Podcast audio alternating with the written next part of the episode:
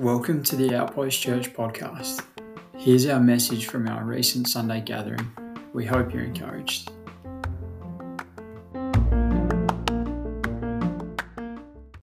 There is something on it for us to seek after Him and to, to magnify, to choose to focus in. And you magnify stuff because you want more detail, you want more information than what you've got from a casual glance. And He's, yes, 100% worthy of our attention and our focus and worthy getting to know in full and completion. That's my prayer for myself is that He'll be magnified for me, but also, as we sang in that song, magnified in me. And in a practical sense, like to, to magnify Jesus, Jesus told his disciples that it is better for you that I leave. It's to your advantage that I leave, which sounds really strange. Jesus is with them. You're better off without me. The only reason that they were better off without him was because the Holy Spirit was coming. And it is, even as amazing as it is to have Jesus right there, it is better to have the Holy Spirit in you than have Jesus next to you. That's why it is better. And everybody has access to the Holy Spirit at the same time, which is a pretty amazing reality. But also, um, the reality of all of us actually reflecting Jesus in our lives, that is a magnification of Jesus. Jesus on earth was in one place at any given time. We spread out. And the more people that are reflecting Jesus and living lives worthy of the Lord, the more he's magnified. Just in a very practical sense. I loved um, Green Team um, back in the day. I haven't been involved in it for a long time now, but one thing I really appreciated about it was that the schoolies knew that the Green Team were Christians. Most people knew that they were, they were Christians. And at the end of the what used to be the week and more recently has been the weekend, at the end of that time of the Schoolies Festival, they might remember a couple of names of Green Team. They'll remember a few more faces, but the biggest thing would be this big sea of green, these volunteers. And that is where the power is.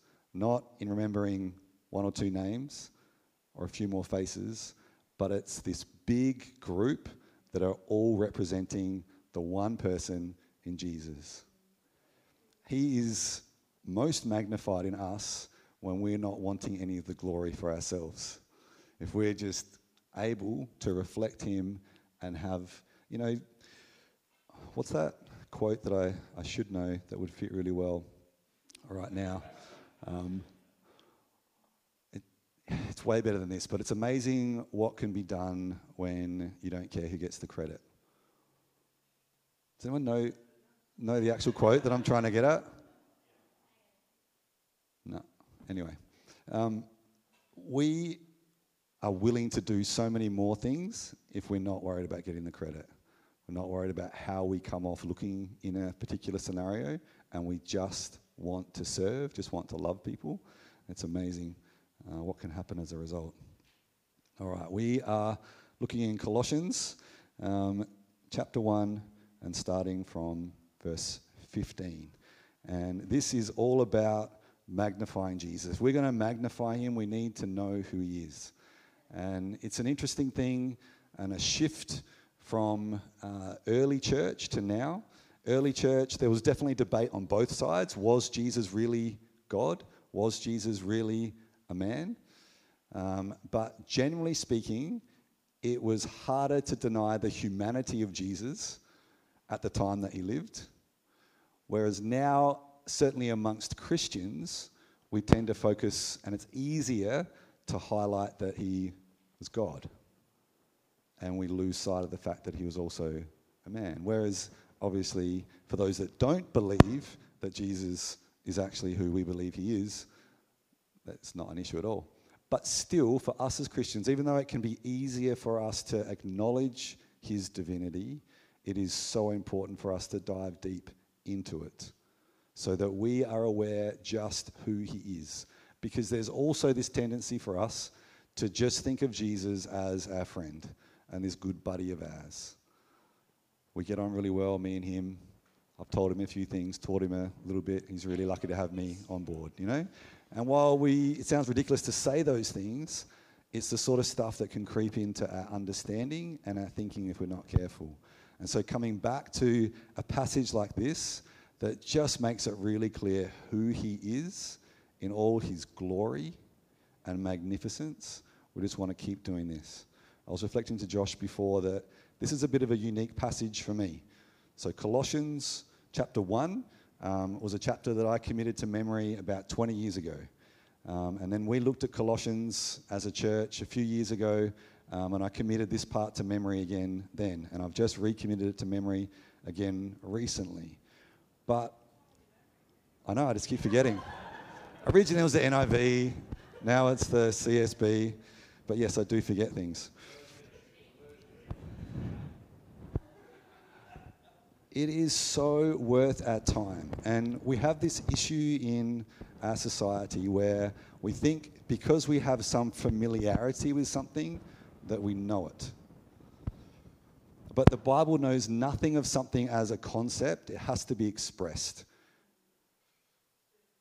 We can't just have this awareness of something and think that we know it. And even for me, as someone who has committed this to memory at different times throughout my life, there is so much in here for me to learn from and come to understand. And I want us to, to dive deep and to not just go through the motions of looking at this. Yeah, I know that, I know that. Verse 15 says, He is the image of the invisible God. God is no longer invisible because of Jesus. It is a remarkable thought and one that is pretty familiar to us, but it is still an amazing reality. God is no longer invisible because of Jesus. In Hebrews, we are told that the Son is the radiance of God's glory and the exact representation of his nature. John chapter 1 says, No one has ever seen God the one and only Son, who is himself God and is at the Father's side, he has revealed him.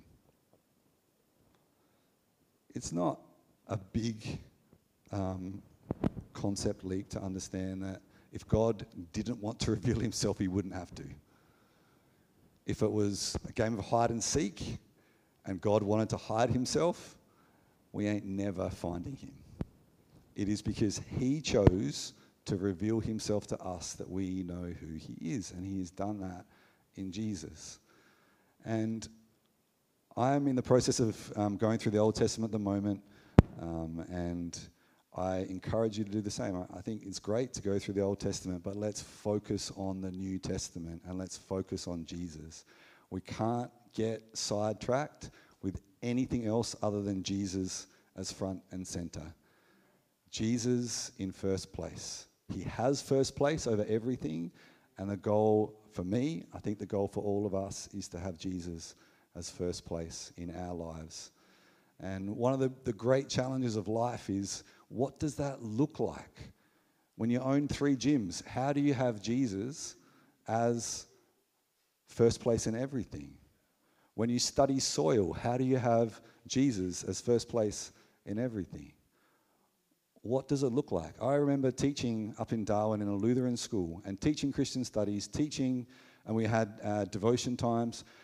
But the challenge that sometimes I relished it and sometimes I just hated it. But it was this, this challenge of how do you do this as a Christian? How do you conduct yourself? How do you set up an environment so that it is a, a Christian environment? How do we actually teach maths and English?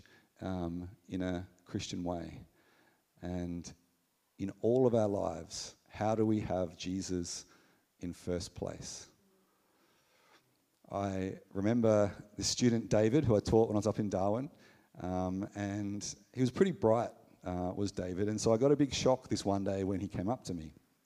The context was that we had a chess champion who was there, and he's just, um, just told us the, the rules of chess and how it all works. Um, and he's a guy that had played grandmasters in chess. He wasn't a grandmaster himself, but he'd actually played chess against some of these big guys. And he was explaining how long these games of chess would go and saying that you couldn't take any breaks during a game of chess. So you couldn't go off and eat something, you couldn't even go to the toilet. And he was talking about how long these games would go for, just hour after hour, and putting it into context of the school day. Anyway, the kids have been given a bit of time to go and play some chess.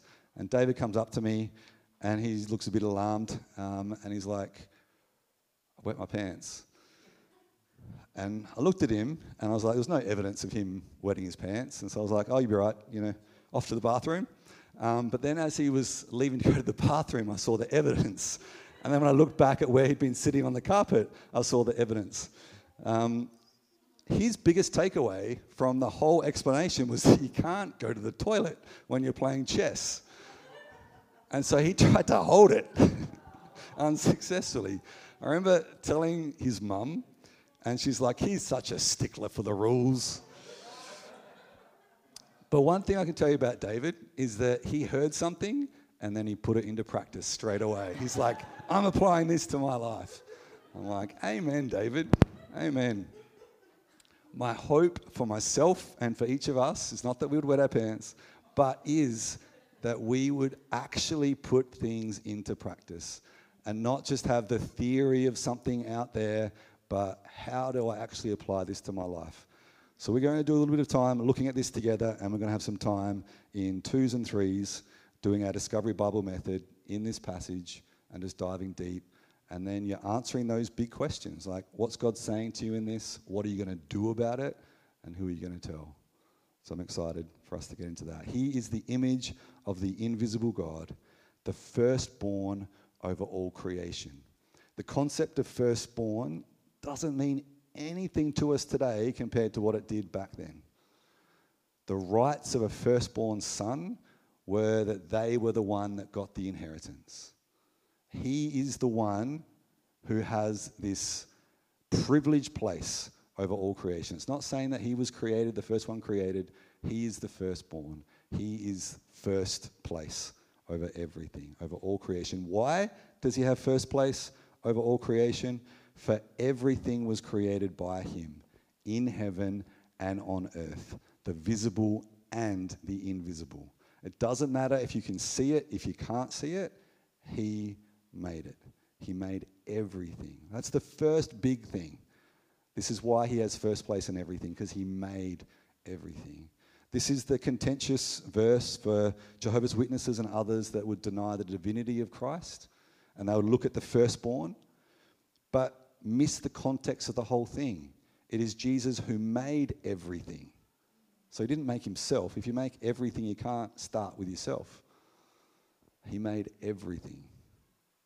Whether it's visible, whether it's invisible, whether it's divisible, indivisible, he made it all. Every last bit. Whether thrones or dominions or rulers or authorities, all things have been created through him and for him. So even things in a authority rulership sort of sense were created through him and for him. One thing I found helpful that I heard a couple of years ago was just in terms of the kingdom of God. Our task is to bring anything that we have authority over that's part of our kingdom and we submit it to his kingdom. That's our task. And that is what everyone is supposed to do. Everyone that has authority over anything else should submit that to God because everyone is going to be answerable to Him on Judgment Day. And so, the more things that we have authority over, the more that we have to answer for. Everything will answer to Him because it was all made by Him, through Him, and for Him. He is the goal of everything.